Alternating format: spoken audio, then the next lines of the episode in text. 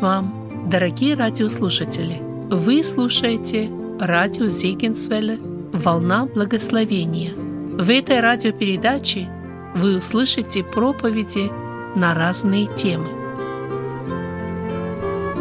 Мы продолжаем серию проповедей на тему «По обе стороны обиды». Эти темы были написаны Эрвином Люцером.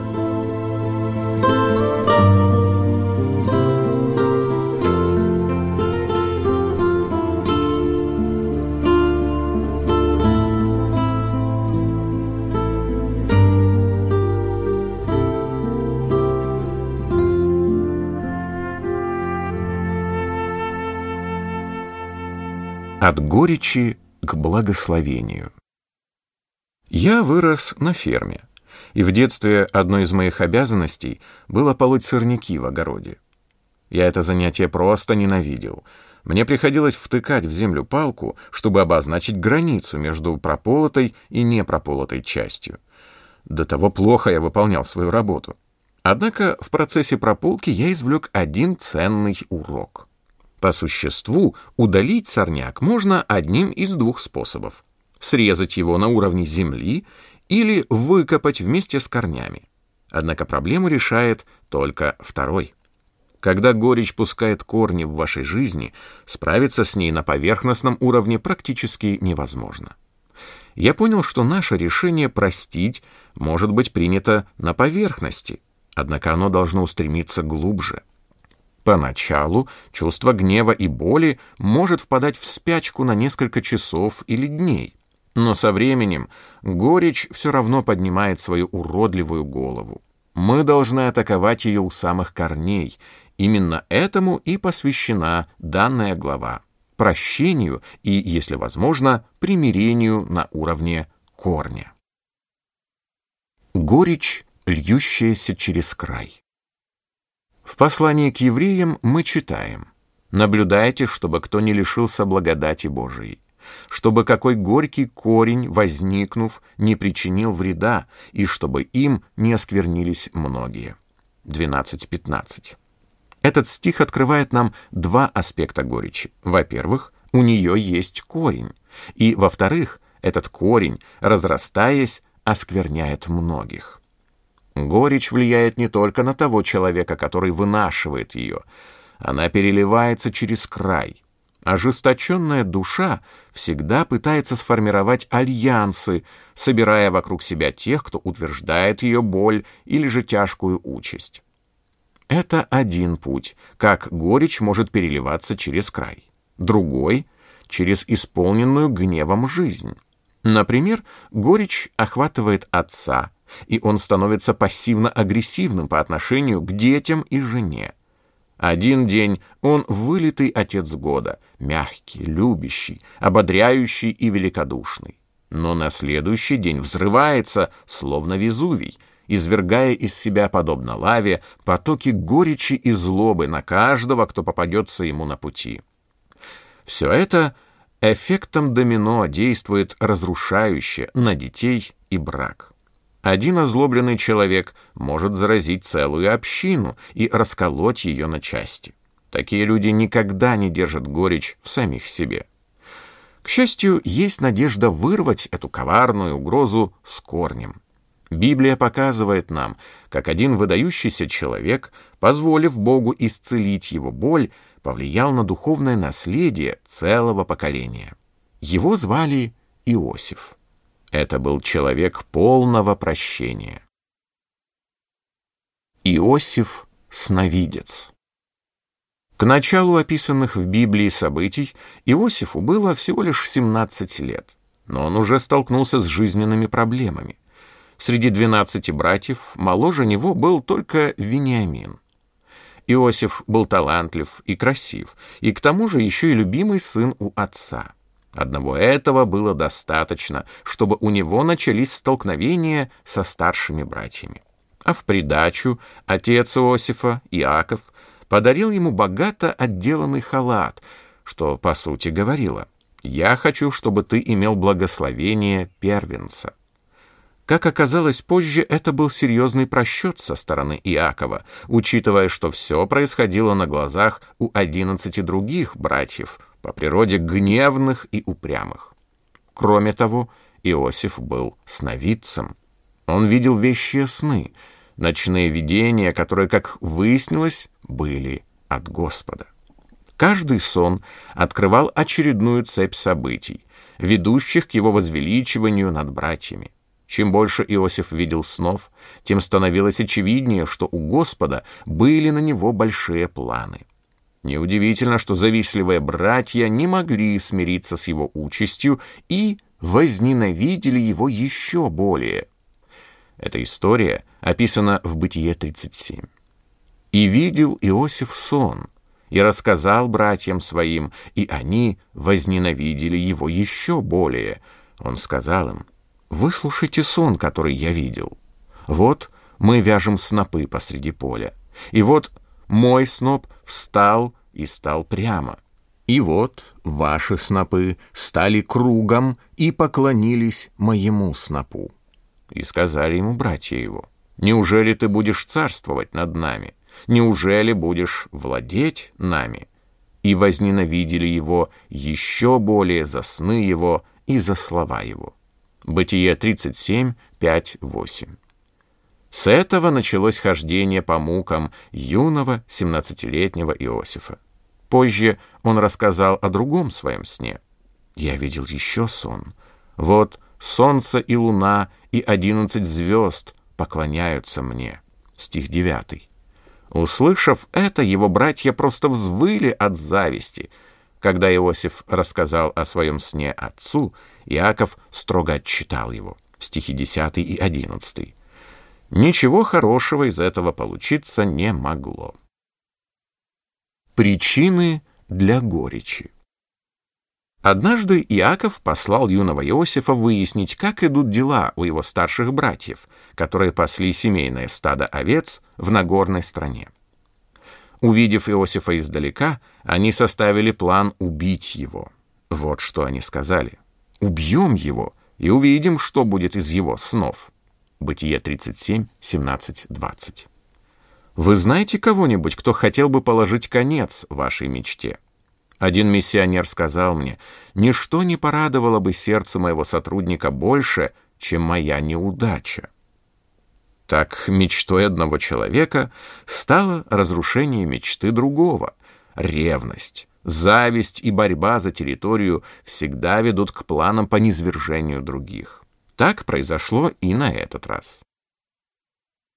Преданный братьями. К счастью для Иосифа, в дело вмешался один из его братьев, Рувим, и отговорил остальных лишать Иосифа жизни. Вместо этого они бросили юношу в яму, оставив его умирать в одиночестве, после чего сели пообедать. Во время трапезы они заметили неподалеку караван купцов из Маютян, и тогда одному из братьев пришел в голову план, который спас Иосифу жизнь, хотя и принес горечь великой потери их отцу. И сказал Иуда братьям своим, «Что пользы, если мы убьем брата нашего и скроем кровь его? Пойдем, продадим его измаитянам, а руки наши да не будут на нем, ибо он брат наш, плоть наша». Братья его послушались. И когда проходили купцы Мадиамские, вытащили Иосифа из рва и продали Иосифа измальтянам за двадцать сребреников. А они отвели Иосифа в Египет. Бытие 37, 26, 28. Сыновья Иакова решили, что покончили со своим надоедливым братом. Измазав одежду Иосифа кровью убитого козла, они принесли ее отцу сказав, что нашли на дороге.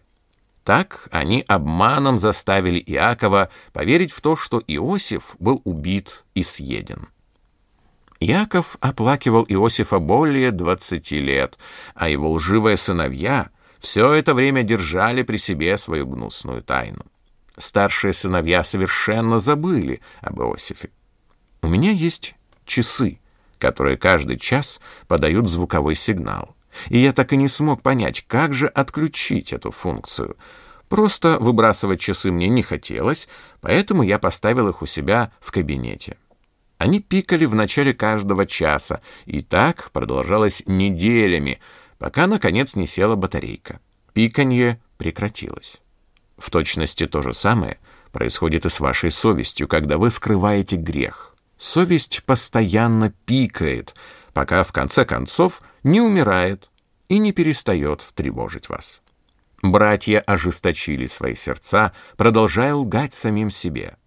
Что же касается Иосифа, то его судьба, говоря по-простому, была хуже смерти. Для чужестранца, не знающего ни языка, ни культуры Египта, удел раба был ужасен вдвойне. Его могли заставить работать в самых тяжелых условиях или забить до смерти. В тот день, когда Иосиф оказался в караване купцов, в его душе должна была угаснуть всякая надежда.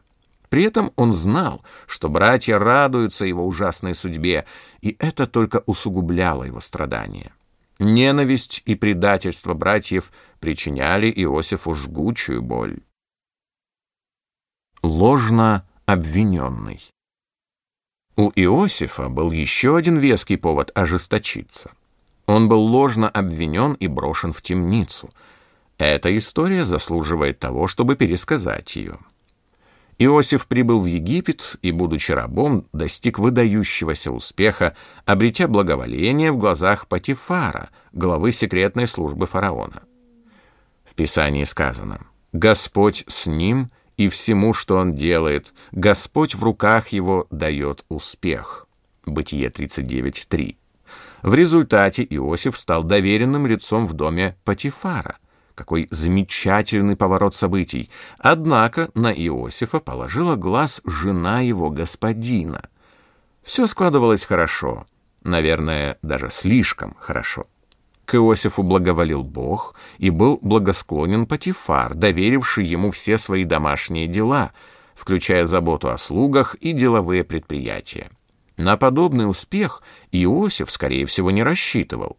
Очевидно, что во всем этом принимал участие Бог, поскольку ничего подобного Иосиф совсем не ожидал. Все складывалось неправдоподобно хорошо, но тут появляется жена Патифара. Иосиф же был красив станом и красив лицом, и обратила взоры на Иосифа жена господина его и сказала «Спи со мною». Но он отказался и сказал жене господина своего вот господин мой не знает при мне ничего в доме, и все, что имеет, отдал в мои руки. 39, 6, 8. Бог наделил Иосифа двумя дарами, сыгравшими определяющую роль в его жизни. Он был необычайно красив и обладал выдающимся характером. Тем не менее, он оказался жертвой еще одной жестокой несправедливости, на этот раз ложного обвинения – Жена Патифара испытывала к Иосифу сексуальное влечение. Мы читаем. Так она ежедневно говорила Иосифу, а он не слушался ее, чтобы спать с нею и быть с нею. Стих 10. Иосиф подвергался постоянному искушению. Его семья была далеко, и если бы он сдался, возможно, никто из них никогда бы не узнал о его грехе. Когда красивая женщина оказывается в тесном общении с красивым мужчиной, это равносильно тому, чтобы, как выразился Лютер, поджечь солому и надеяться, что она не загорится. Несомненно, искушение Иосифа было весьма велико, и все же он не сдался. То, что последовало дальше, удивляет, но выглядит вполне правдоподобно. Случилось в один день, что он вошел в дом делать дело свое, а никого из домашних тут в доме не было. Она схватила его за одежду его и сказала «Ложись со мною». Но он, оставив одежду свою в руках ее, побежал и выбежал вон. Она же, увидев, что он оставил одежду свою в руках ее и побежал вон, кликнула домашних своих и сказала им так «Посмотрите, он привел к нам еврея ругаться над нами. Он пришел ко мне, чтобы лечь со мною, но я закричала громким голосом, и он, услышав, что я подняла вопль и закричала, оставил у меня одежду свою и побежал, и выбежал вон. Стихи с 11 по 15. Представьте себе всю несправедливость такого обвинения. Когда Патифар, вернувшись домой, услышал эту историю, он в гневе бросил своего верного раба Иосифа в тюрьму. Итак, Иосиф был отвержен своими братьями, разлучен с любимым отцом, пережил физическое насилие, братья сорвали с него одежду и бросили его в ров, продан в рабство и, наконец, оказался в тюрьме, в кандалах, за преступление которого не совершал. Почему? Потому что он был одаренным, красивым, удивительно талантливым юношей, который боялся Бога и имел честное сердце. Все это как-то не кажется справедливым, не так ли? Мы часто слышим «поступай правильно, и все будет хорошо». Это, конечно же, неправда, по крайней мере, не в краткосрочной перспективе. Иногда самая ужасная несправедливость постигает тех, кто во всем поступает правильно. Награды за послушание зачастую приходят с задержкой. Преданный другом. Находясь в тюрьме, Иосиф встретил двух слуг фараона – виночерпия и царского пекаря. Они подружились, и Иосиф охотно истолковал их сны. Сон пекаря предвещал скорую казнь, однако сон виночерпия говорил об освобождении из тюрьмы и восстановлении в должности у фараона. Истолковав сон друга, Иосиф попросил его после освобождения вспомнить о нем перед фараоном и рассказать о его незаслуженном заключении. Бытие 48.19. Все произошло в точности так, как и предсказал Иосиф. По случаю своего дня рождения фараон восстановил виночерпия в должности, а пекаря повесил. Однако эта глава в жизни Иосифа закончилась так же печально, как и началась. Его друг Виночерпий, в руки которого он верил все свое будущее, не вспомнил об Иосифе, но забыл его. 40.23. В тюрьме Иосифу пришлось умереть тремя смертями. Он уже умер для своей семьи, затем, будучи ложно обвиненным, он умер для своей репутации и, наконец, он умер для своего единственного друга. Я уверен, что в тот день, когда Иосиф понял, что ему, судя по всему, придется просидеть в тюрьме до конца своих дней, все его мечты умерли. Он не видел впереди ничего, кроме жестокого обращения, однообразия и лишений. Псалом 104 содержит очень интересный комментарий в отношении злоключений Иосифа в египетском рабстве и в тюрьме. Давайте прочтем, через что он прошел и почему. «И призвал Господь голод на землю, всякий стебель хлебный истребил, послал пред ними человека, в рабы продан был Иосиф» стеснили оковами ноги его, в железо вошла душа его, доколе исполнилось слово его, слово Господне испытало его. Псалом 104, 16, 19. Все это происходило потому, что слово Господне испытало его. Иосиф знал, что его испытание — это воля и предназначение Бога для его жизни. У него были все основания ожесточиться — позволить стесненным обстоятельствам озлобить его и лишить надежды до конца дней, однако он этого не допустил. Как такое возможно? Как человек, у которого были столь явные и обоснованные причины ожесточиться и начать мстить, смог стать для нас образцом прощения и исцеления? Ключ в реакции Иосифа, в том, как Иосиф реагировал на свои обстоятельства – я вижу пять аспектов, позволивших Божьей исцеляющей силе и благодати устранить горечь и боль его прошлого. Пять замечательных реакций на несправедливость. В предыдущей главе, где речь шла о привилегии страдать несправедливо, мы рассмотрели три причины, по которым следует принять страдания. Иосиф же демонстрирует пять правильных реакций на несправедливость. Они показывают, как посреди страданий можно по-прежнему чтить нашего Господа и даже благословлять других людей. Итак, рассмотрим пять правильных реакций по отношению к несправедливости. Реакция первая.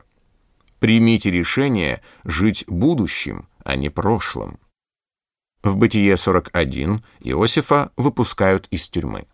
Ему дали ответственный пост в правительстве фараона, и он женился на красивой молодой принцессе Асенефе. Вскоре у него родились двое сыновей. Имена, которые им дал Иосиф, позволяют понять его отношение к жизни.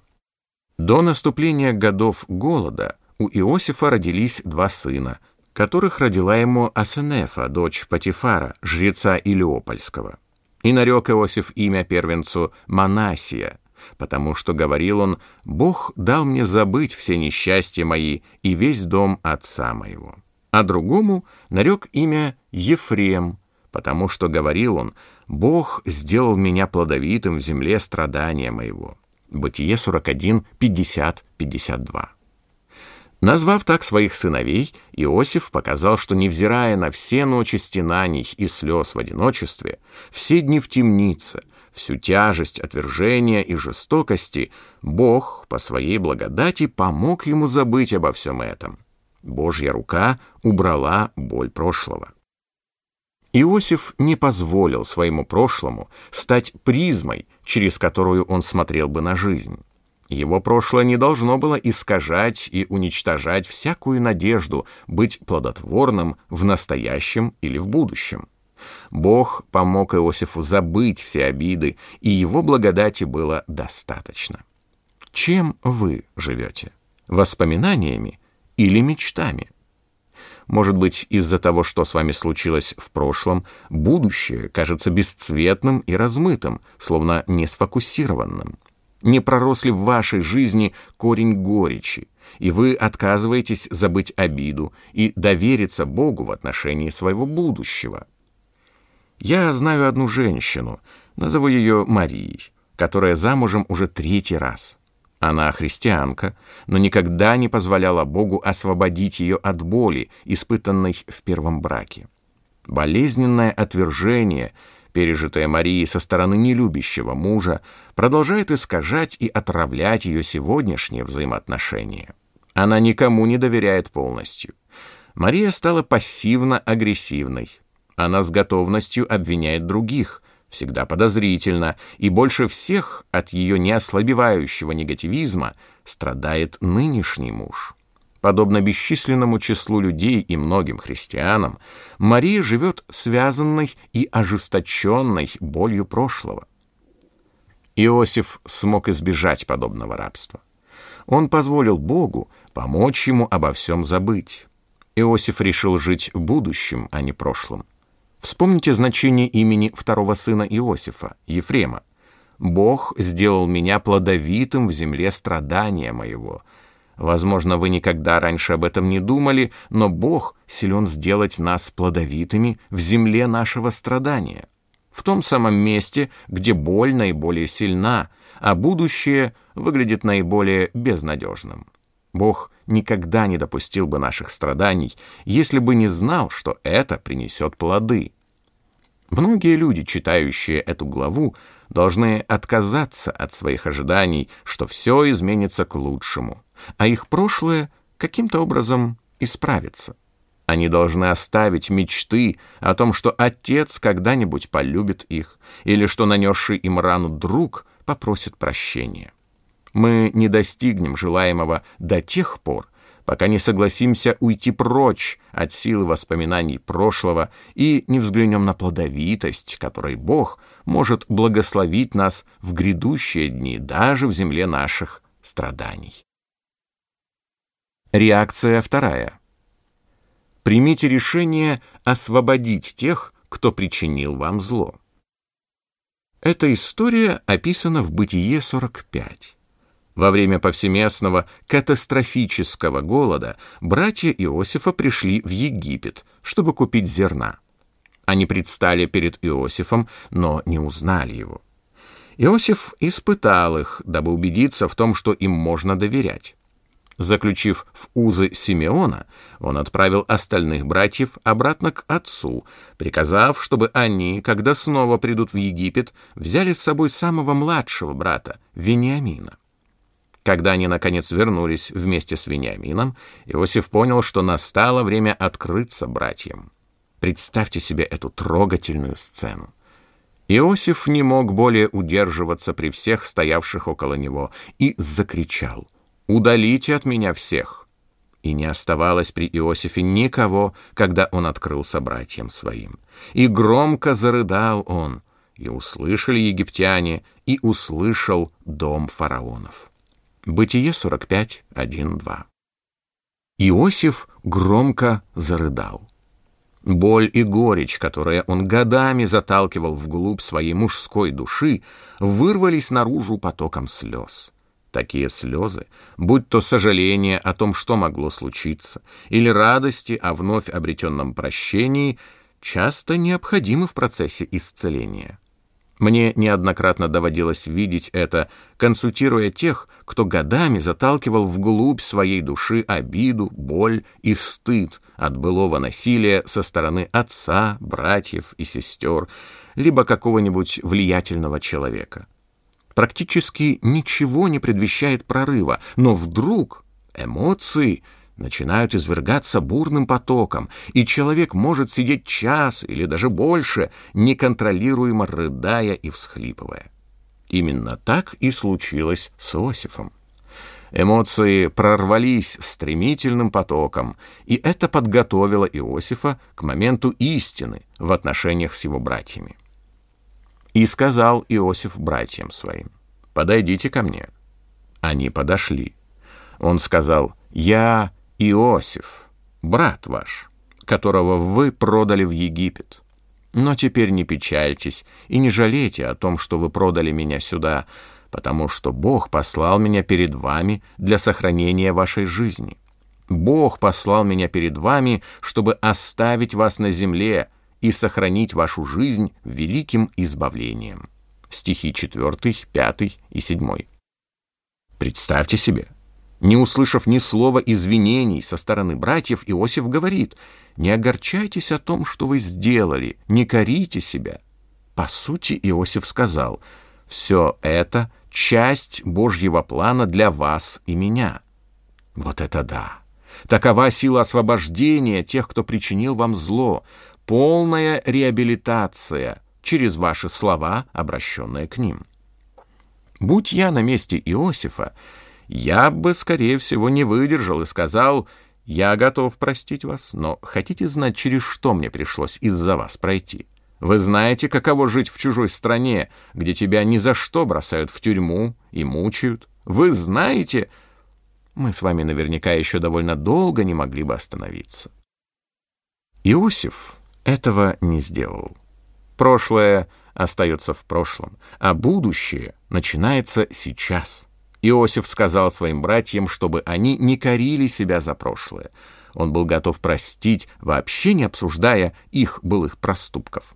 Нет нужды для самообвинений. Реакция третья. Помните, что Бог присутствует и в несправедливости. В своих злоключениях Иосиф видел Бога. «Вы продали меня сюда, потому что Бог послал меня перед вами», — сказал он. Обратите внимание, что Иосиф верил не просто в то, что Бог взял зло и обратил его во благо, но в то, что преступление его братьев фактически было частью Божьего плана. Бог владычествовал даже над злоключениями и страданиями Иосифа. Иосиф жил за много столетий до того, как было написано Римлянам 8.28. И все же он с неимоверной ясностью понимал, что любящим Бога призванным по его изволению, все содействует ко благу. Иосиф был способен увидеть Бога посреди зла.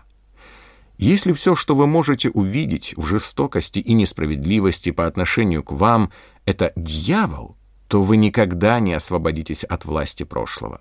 Нужно также увидеть и Бога, увидеть, что Он допускает зло, намереваясь использовать его для какой-то высшей цели.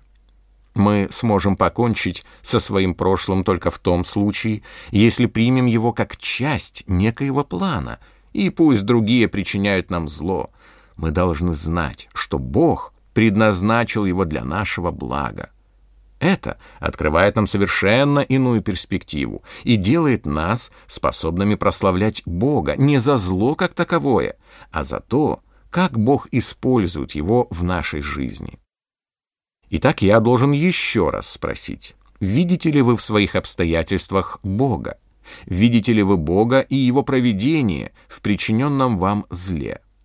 Бог управляет нашей жизнью, чтобы исполнить свою волю. К сожалению, в каждом из нас заложены огромные возможности воспрепятствовать Божьему замыслу через свою решимость не отпускать горечь.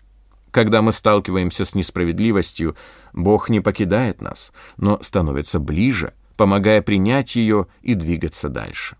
Сделайте сейчас паузу и с верой позвольте Богу войти в ваши обстоятельства, поблагодарив Его за все, что Он делает в вашей жизни. Благодарение Богу за Его верность посреди наших страданий — это неоспоримое доказательство веры в то, что Бог является частью нашей боли. Реакция четвертая. Отвечайте на несправедливость благословением. Иосиф выбрал благословение, а не проклятие. Он не только простил своих братьев, но и пригласил их перебраться в Египет вместе с отцом и детьми, чтобы жить рядом с ним. По сути, Иосиф предложил им благословение этого преуспевания и комфорта, которыми, по Божьей милости, обладал сам. Он мог бы отправить братьев домой, прощенными, но обреченными самим выживать посреди жестокого голода. Однако он этого не сделал. Иосиф принял решение благословлять, а не проклинать. Вы никогда не доберетесь до корня своей горечи, пока не сможете благословлять тех, кто причинил вам зло. Благословение обладает силой, способной освободить вас. Мой знакомый трудится в Европе с мусульманами, пытаясь донести до них Евангелие Христа. Один разгневанный мусульманин написал ему письмо «Будь проклят ты, будь проклята твоя жена, и да будут прокляты твои дети, да будет проклят дом, в котором ты живешь, и машина, на которой ты ездишь». Без малейшего колебания мой друг написал ответ со следующими словами. «Я молюсь о вас. Да будет благословенна ваша жена, да будут благословенны ваши дети, да будет благословен ваш дом, и да будет благословенна машина, на которой вы ездите». Как нам и заповедал Иисус, Он благословил проклинающего. Реакция пятая. Откажитесь от мести. Иосиф не стал мстить. С того момента, как он был продан в рабство, до его примирения с братьями прошло ни много ни мало 30 с лишним лет. Это значительный срок для жизни в незаслуженных страданиях. После смерти отца Иосиф еще раз продемонстрировал братьям прощение и милость. «И увидели братья Иосифовы, что умер отец их, и сказали – что, если Иосиф возненавидит нас и захочет отмстить нам за все зло, которое мы ему сделали? И послали они сказать Иосифу, «Отец твой пред смертью своею завещал, говоря, так скажите Иосифу, прости братьям твоим вину и грех их, так как они сделали тебе зло. И ныне прости вины рабов Бога Отца твоего». И сказал Иосиф, «Не бойтесь» ибо я боюсь Бога. Вот вы умышляли против меня зло, но Бог обратил это в добро, чтобы сделать то, что теперь есть, сохранить жизнь великому числу людей». Бытие 50, 15, 20. Стал ли мстить Иосиф? Нет, потому что в таком случае он занял бы место Бога. Возмездие — это Божье дело, а не наше свершить правосудие над творящими зло или помиловать их, решать Богу, а не вам и мне. Вы не можете исполнять роль Всевышнего для тех, кто причинил вам зло. Мы должны верить в то, что Господь в судный день откроет всю правду и восстановит полную справедливость. Дорогие друзья, существуют ситуации, с которыми вам просто не нужно разбираться. Возможно, вам хочется это сделать, но поверьте, это излишне. Нет нужды мстить, потому что вы не можете занять место Бога. Свершение правосудия и восстановление справедливости — это всецело Его дело. Ваша задача — прощать и освобождать. Другого пути к исцелению не существует. Отбросьте любые планы мести. Для этого проведите время в Божьем присутствии и попросите Его вырвать всякий корень, всякую мысль, всякий страх, всякий остаток обиды и боли. Бог в этом специалист. Он поможет вам простить, и цепи падут. Они упадут на землю, и вы скажете вместе с Иосифом «Я свободен». Свободен быть благословленным, свободен быть плодоносным. Прощение — это одновременно действие и процесс. Мы принимаем решение простить, и когда опять подступает горечь, мы снова прощаем. Мы должны простить любой ценой, иначе мы неудачники. Кто-то сказал, горечь — это когда ты глотаешь яд, но ожидаешь, что умрет твой враг. Если вы озлоблены, то умрете медленной смертью, которая порадует вашего врага. Прощение — это акт самоизлечения. Прощая, мы оказываем большую услугу самим себе. Я в своем прощении еще не дошел до такой глубины, как молитва, которая была найдена в кармане ребенка, убитого в нацистском концлагере Равенсбрюк. Давайте помолимся ею. Господи, помяни не только добрых мужчин и женщин, но и злых. Но не вмени им всех тех страданий, которые они нам причинили. Вместо этого вспомни те плоды, которые мы принесли благодаря этим страданиям, нашу дружбу, нашу верность друг другу, наше смирение, нашу отвагу, нашу щедрость и благородство, возросшее посреди этого бедствия. Когда наши мучители предстанут перед тобой на суд, пусть все эти принесенные нами плоды зачтутся для их прощения. Аминь.